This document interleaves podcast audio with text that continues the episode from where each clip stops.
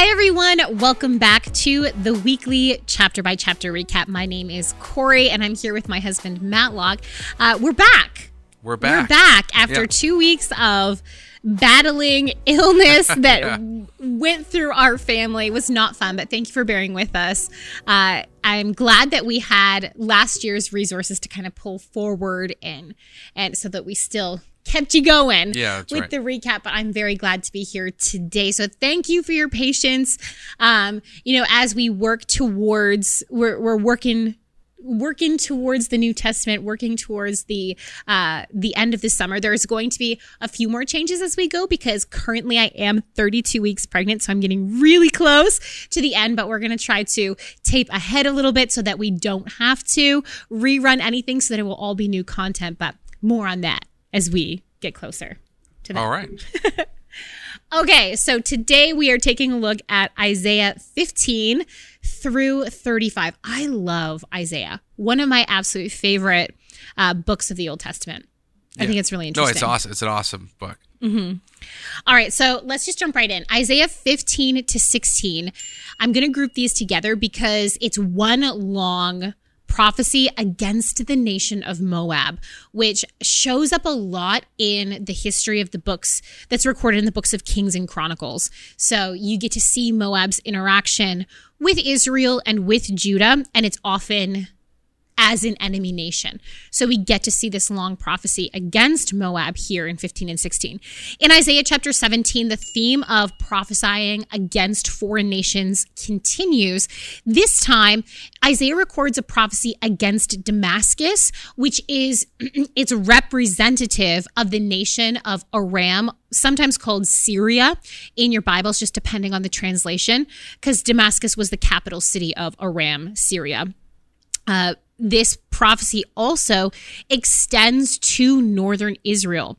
Uh, so we have to remember here that northern Israel had teamed up with uh, Aram or Syria in an anti Assyrian coalition. So they were trying to resist the Neo Assyrian invasion that was coming against the land, that was really sweeping the land uh, and winning. So they, they teamed up with this idea that they were stronger together than they were apart, which of course is, is normally true.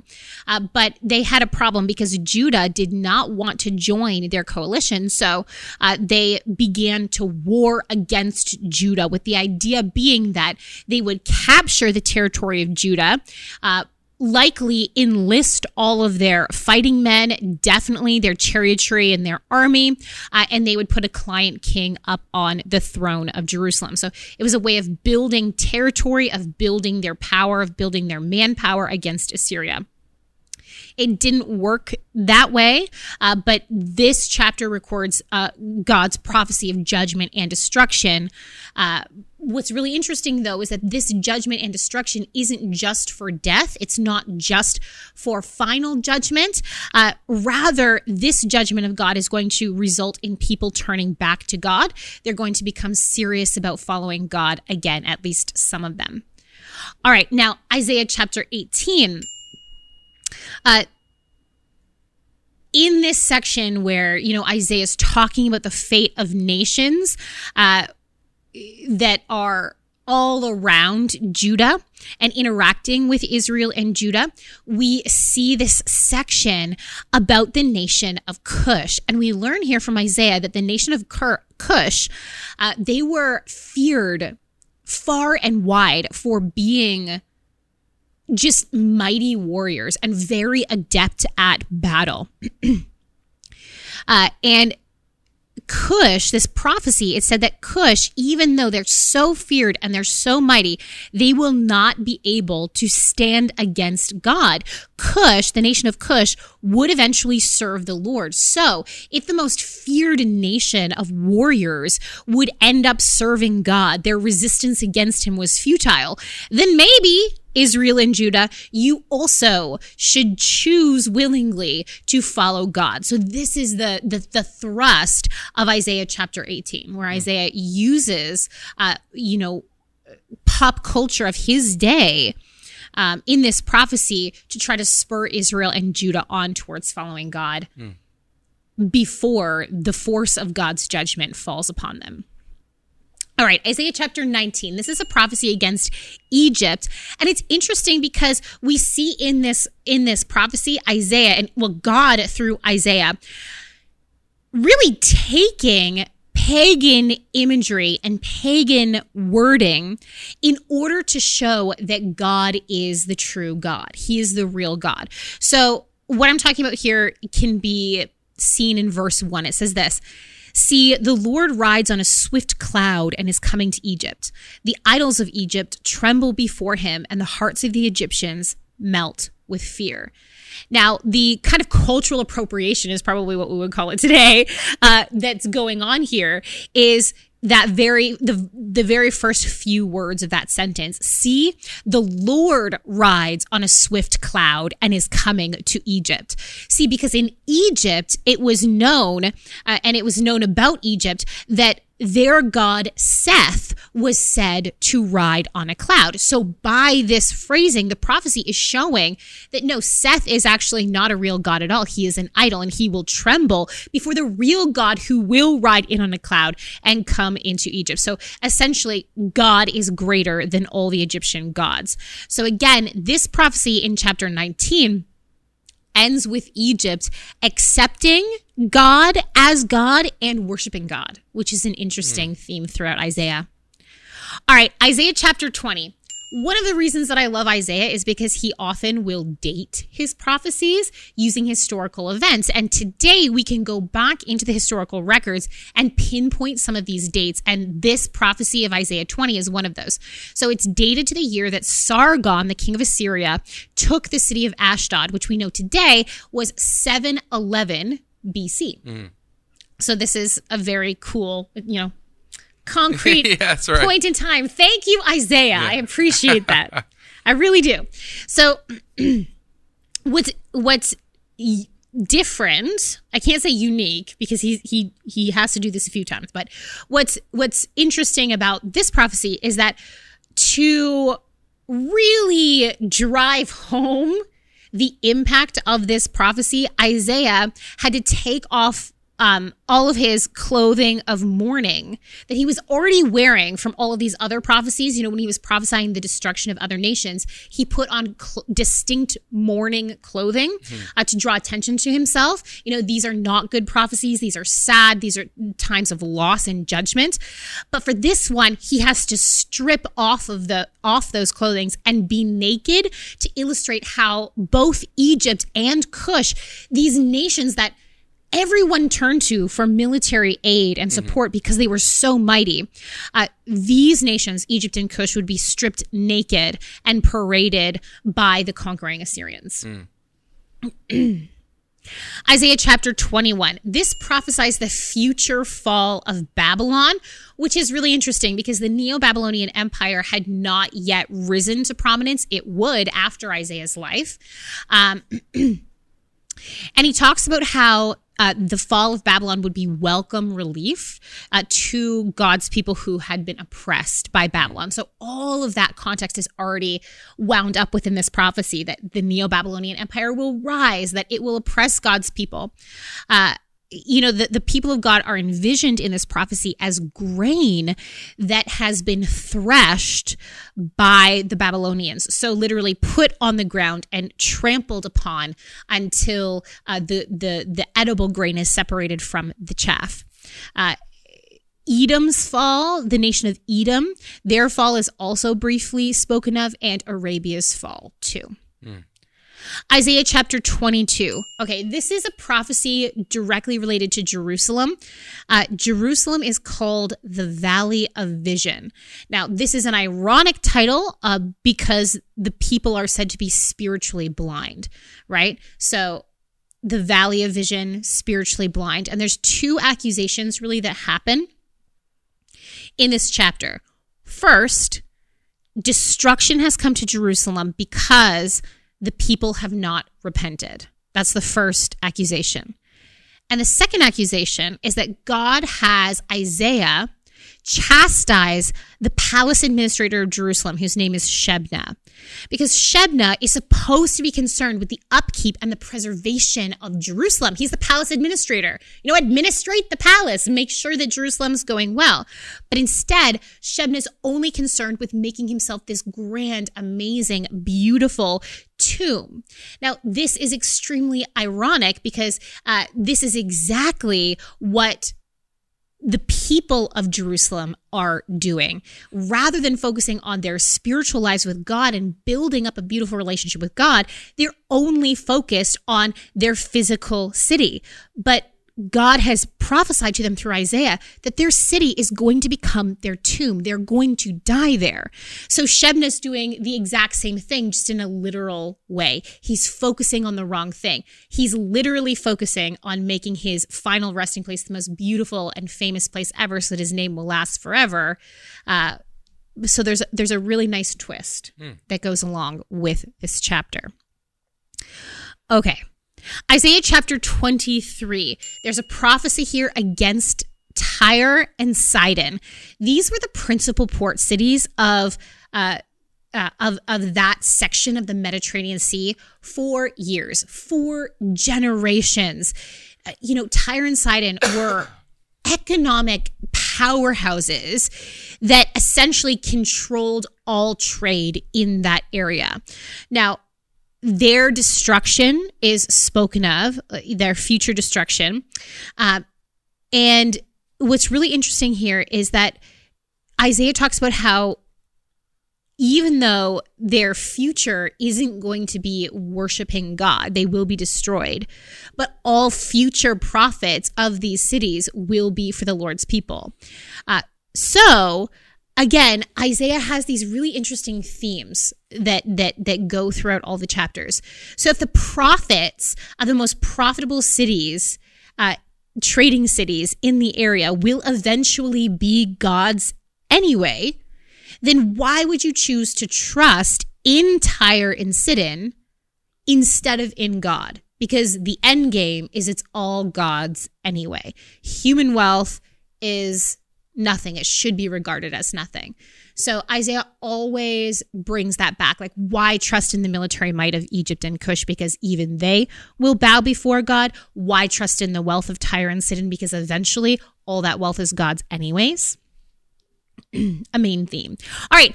Isaiah chapter 24. This is all about how God now will bring judgment on the entire world, not just specific nations. Uh, sometimes this section in Isaiah is called the mini apocalypse because of this, because it's talking about judgment uh, for all of the world. It has this apocalyptic theme. You know, it talks about the earth reeling like a drunkard, swaying like a hut in the wind. Uh, you know, verse 20 says, So heavy upon it, upon the earth, is the guilt of its rebellion that it falls, never to rise again. In that day, the Lord will punish the powers in the heavens above, and the kings on the earth below. They will be herded together like prisoners bound in a dungeon. They will be shut up in prison and punished after many days. The moon will be dismayed, the sun ashamed, for the Lord Almighty will reign on Mount Zion and in Jerusalem and before its elders with great glory. So it's talking about this end game where God will bring justice. And what's interesting too about that verse you just you just quoted, on that day the Lord will punish the hosts in heaven in heaven mm-hmm. and the kings of the earth on the earth. Mm-hmm. Uh, it, it, reminds us when we were talking about Psalm 82 and that relationship between the heavenly hosts and the kings, and mm-hmm. the kings are representative of the heavenly hosts. It's constantly being drawn here in Isaiah as well, even Isaiah 14, which I know we passed last week.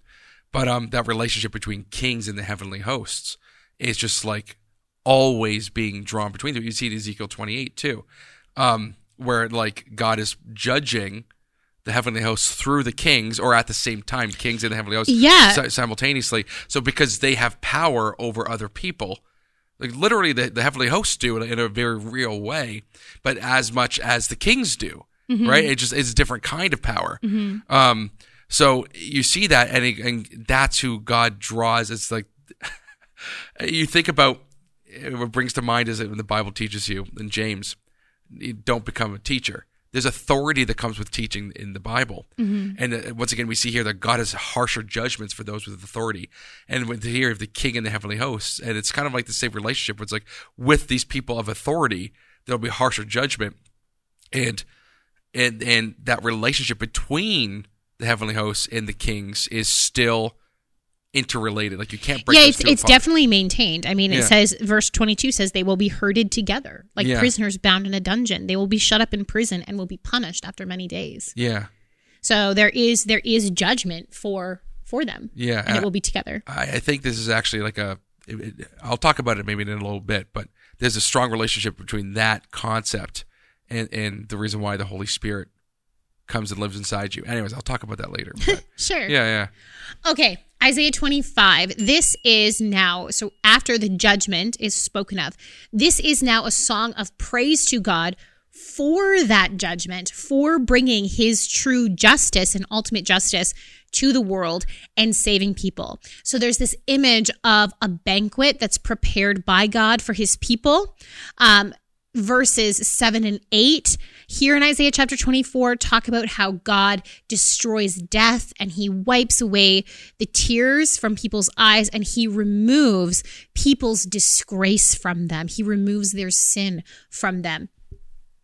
Isaiah 26 continues this this um, song of praise. This time, the song of praise is coming from the land of Judah. It talks about how God keeps the uh, His people in peace, how He makes the paths of the righteous smooth, how it, it talks about the resurrection from the dead, and how it's God alone who causes the dead to raise to life again in Isaiah chapter 27, there's this really interesting allusion to Leviathan, but specifically um, Leviathan not as a physical creature on earth, but uh, the Leviathan that comes from ancient Near Eastern mythology. So, uh, how uh, Baal in in Near Eastern mythology, it was how the god Baal uh, defeated the chaos monster Leviathan in order to establish the natural order that we see around us. And so Isaiah chapter 27 talks about this, but again reverses it, showing that only God uh, established the natural order. Only He has the ability to control or defeat chaos in any sense because God is sovereign over everything, over all creation. And then the bulk of the chapter then moves on to deal with the restoration of Israel and Judah. So Israel and Judah have been thrust. The connection here is that Israel and Judah, by their destruction, have been thrust into chaos, and only God Himself can reorder his people from out of this destruction, Right. this chaos state. Isaiah chapter 28. This is a woe, uh, a lament for the leaders of Israel and Judah, specifically the priests, the prophets, and the officials, because they're not going to escape the judgment of God. It talks about how the people of God will eventually be restored, uh, and that the Messiah, who is called here the cornerstone, will himself reestablish what leadership should look like because the leadership has gone so far off the deep end and so far away from what God originally intended leadership to look like. So it will be the Messiah who brings that back. Isaiah chapter 29. This is a woe uh, pronounced on Jerusalem, who in this chapter is called Ariel, uh, which either means city of God or lion of God. There's there's um, there's movement on this. There's there's ideas on both sides. It can mean city of God or lion of God. But regardless, this word sounds like the Hebrew word for altar altar hearth, which is very fitting because Jerusalem is going to be destroyed and the people who live in Jerusalem are going to be destroyed in Jerusalem. So it's it's a very negative picture because we see Jerusalem being compared here to an altar hearth where animals are sacrificed upon. Um, essentially, you may be the city of God, but God is going to offer your people like a burnt offering. God's going to destroy you, essentially using the fury of ungodly nations. But then he's also going to punish the ungodliness of those nations. So it's again, it's about God's ultimate justice. Isaiah chapter 30. this is all about how the Judeans, the Judahites, uh, the, the people of Jerusalem and Judah are rebellious. So it talks about how they make plans without God in mind. They ally themselves with other nations, but they don't ally themselves with God. And they make these partnerships without consulting God. It talks about how their allegiance with Egypt is doomed. And then there's this call for repentance towards God and trust. So Isaiah is identifying the problem and still calling for repentance, still calling for trust. Because remember, during Isaiah's lifetime, Judah is going to be severely humbled, but not completely destroyed, not completely yet. So he's still calling for that repentance. Mm-hmm. Isaiah chapter 31, this uh, gives a woe upon everyone who decides to rely on Egypt rather than God. And then there's a call to return to God. In Isaiah chapter 32, uh, this chapter presents a contrast. So, uh, what a righteous kingdom would look like versus what's actually going on in Judah. So, sets up two pictures here. And there's this promise that eventually there will be a righteous king and a righteous kingdom. It's just not what's happening right now. So again, it's this calling out of sin. Uh, in Isaiah chapter 32, God speaks to the women of Jerusalem who very awfully will have to face the reality of an Assyrian invasion. Uh, and yet, even this judgment, there is still hope in this. Uh, because Isaiah chapter 32 talks about when the Spirit will be poured out from heaven, which is really interesting. Isaiah chapter 33 is very similar to a call and response chapter. And the call and response goes between uh, the destroyer, which is uh, likely Assyria in this context, and the people of God calling out to God for grace and God responding to all of this. Mm. Ultimately, the righteous are promised to see the coming of the righteous king and the kingdom as it should be. And there's this promise that the Lord himself will be judge. He will be lawgiver. He will be king and the sins of all of the righteous will be forgiven. So it's important to note here that even the righteous people are not sinless. Righteous does not mean sinless. Right. Right. Even in the Old Testament, this is not what this means. These are people who are trying to follow God, and God will honor that.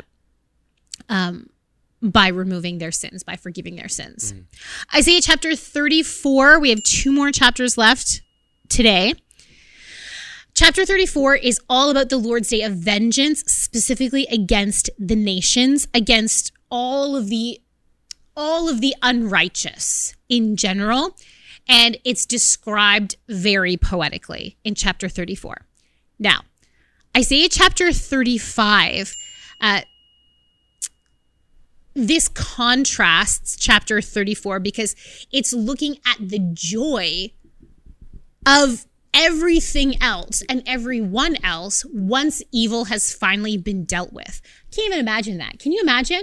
Like all of the injustice in the world, all of the evil that we see around us, that we experience in our own lives, all of a sudden it's dealt with. Yeah. Finally. Yeah. Not by human courts. There's a certain there's a certain amount of satisfaction that you can feel through hum, human courts. Well, that's right. But I- ultimate justification, ultimate justice is something that we do not yet know. And so Isaiah chapter 35 is envisioning that and envisioning the joy that everything and everyone will experience after that. Right. And to tie back to Isaiah 25 for what you're saying, with that, that one day, on that day, everyone calls that day, right? Uh, Isaiah 25, uh, verses 7 to 8. And he will swallow up on this mountain the covering that is cast over all peoples, the veil that is spread over all nations. He will swallow up death forever. And the Lord God will wipe away tears from all faces and the reproach of his people. He will take away from all the earth, for the Lord has spoken. So, that pain, that ultimate justice, it comes to fruition at when he swallows up death forever. Mm-hmm. And all like the veil yeah, the because even the point. because the even the sins of the righteous have to be removed from them because they're still evil, they're still wicked. That's right. Wickedness there Right. until that's dealt with. That's right. So here in Isaiah, you see here that death will be swallowed up forever. Mm-hmm. How how you know you have the Sadducees and Pharisees talking about there is there is no eternal life. How is that possible?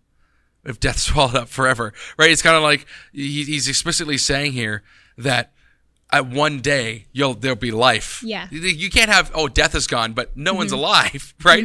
It means de- it means there's people are alive and there's no death. Yeah. And that is the point. What's amazing with that too is that, that death is the veil. Often you think about death as a subtraction Yeah. of life, but it's like death is an actual.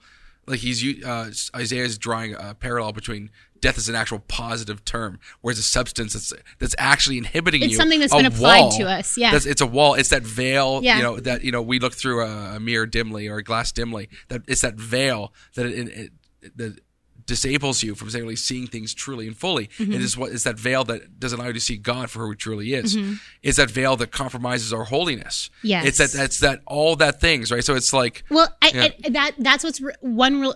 You know, to continue what you're saying, it's really interesting because we often think of, you know, I, I think in, in Christian culture, we often think of eternity as somewhere where there's no physical ailments. And while that is certainly true, uh, the physical ailments that are spoken of here in Isaiah are almost like certainly symbolic as much as they are physical. Yeah. I mean, in verse 5, it says, Then the eyes of the blind will be opened and the ears of the deaf unstopped. The, uh, then will the lame leap like a deer and the mute tongue shout for joy. Water will gush forth in the wilderness and streams in the desert. The burning sand will become a pool, the thirsty ground bubbling springs. In the haunts where jackals once lay, grass and reeds and papyrus will grow, and a highway will be there. It will be called the way of holiness. It will be for those who walk on that way. The unclean will not journey on it. Wicked fools will not go about on it. No lion will be there, nor any ravenous beast. They will not be found there. Only the redeemed will walk there, and those the Lord has rescued will return. They will enter Zion with singing. Everlasting joy will crown their heads. Gladness and joy will overtake them, and sorrow and sighing will flee away. Hmm. So we see, you know, all throughout the New Testament as well, where where Christ talks about us not being able to see and sin separating us from God and sin blinding us and and Paul talks about it like Right. you, you quoted looking in a mirror dimly right now certainly also one of the reasons for Christ's miracles was to point to this because Yeah. indeed he made the deaf see he made the lame walk that's right. I, he made sorry he made the deaf hear the blind I know what you see meant. I know what you mean. Everyone else walk. knows what you mean. Yeah. Right but I should still yeah it's good. clarify Yeah. and that that is in reference back to Isaiah, back to this showing that Christ was this initiator of the kingdom of God. Right. He was this. Right. So certainly it it means physical restoration, but it's more than just physical restoration. right. It is also spiritual restoration. That's right. Otherwise, Yeah. why even draw the heavenly hosts? Why even have these comparisons between kings and you know and the spiritual beings? yeah, exactly. So yeah, it's it's like anyone who thinks that you know, let's say the Sadducees or Pharisees of the time, that you know it's just a physical book, it's just about precepts and living your ev- mm-hmm. everyday life. It's like you're just completely missing it. You're just completely missing the point here. It's like there's a spiritual reality that is that is tethered to our physical reality inseparably. They have they're, mm-hmm. they're in one entails the other necessarily, mm-hmm. and so it's like it's it's kind of the whole point of the incarnation. It's like the incarnation is the fusion of those It's two both. points. It's both. It's both. Christ so, is both. So it's yeah, you have this amazing, and that's what Isaiah is getting. And we'll obviously get into it more as we explore this theme is all throughout. Isaiah. Uh, yeah, and, Right. and, and and even beyond. Yeah, right. But specifically in Isaiah, it's like so much of it has to do with this. Uh, the, the, you're talking about apocalyptic, with the the final judgment and the final restoration, the new Eden. Because even in that quote I said on on uh, Isaiah 25, it specifically said, "On it was swallow up death on this mountain." Now, this mountain, you know, we talked about this in Eden. Eden was supposed to be on a mountain. It's supposed to be like God's glorious temple for like you know on the earth, like right. So these these mountains represent high places and mm-hmm. places of spiritual of spiritual authority. So he, on this mountain, on this like Edenic, Edenic world, I will swallow up death. So you have this like beautiful parallel really pushing back to Genesis, also highlighted in Revelation, and uh, of this new world that's going to come. So it's like Isaiah is full of great disaster, but it's also full of contrasted by great hope. Yeah. Right? This is just one day, and all you have to do is faithfully love the Lord and repent and follow Him. That's what he's talking about. He's like, the steadfast love I will not take away. Anyways, but there's a lot to talk about. But there's Lots to think about to as we time. continue going through Isaiah. So that's it for this week. Uh, let us know any comments or questions down below, and we will see you next week with more of Isaiah. Thank you so much for watching. We want to keep producing high quality biblical content, but we can't do it without your support. If you feel called to support us, please click the link in the description under donate. Your support really means a lot to us.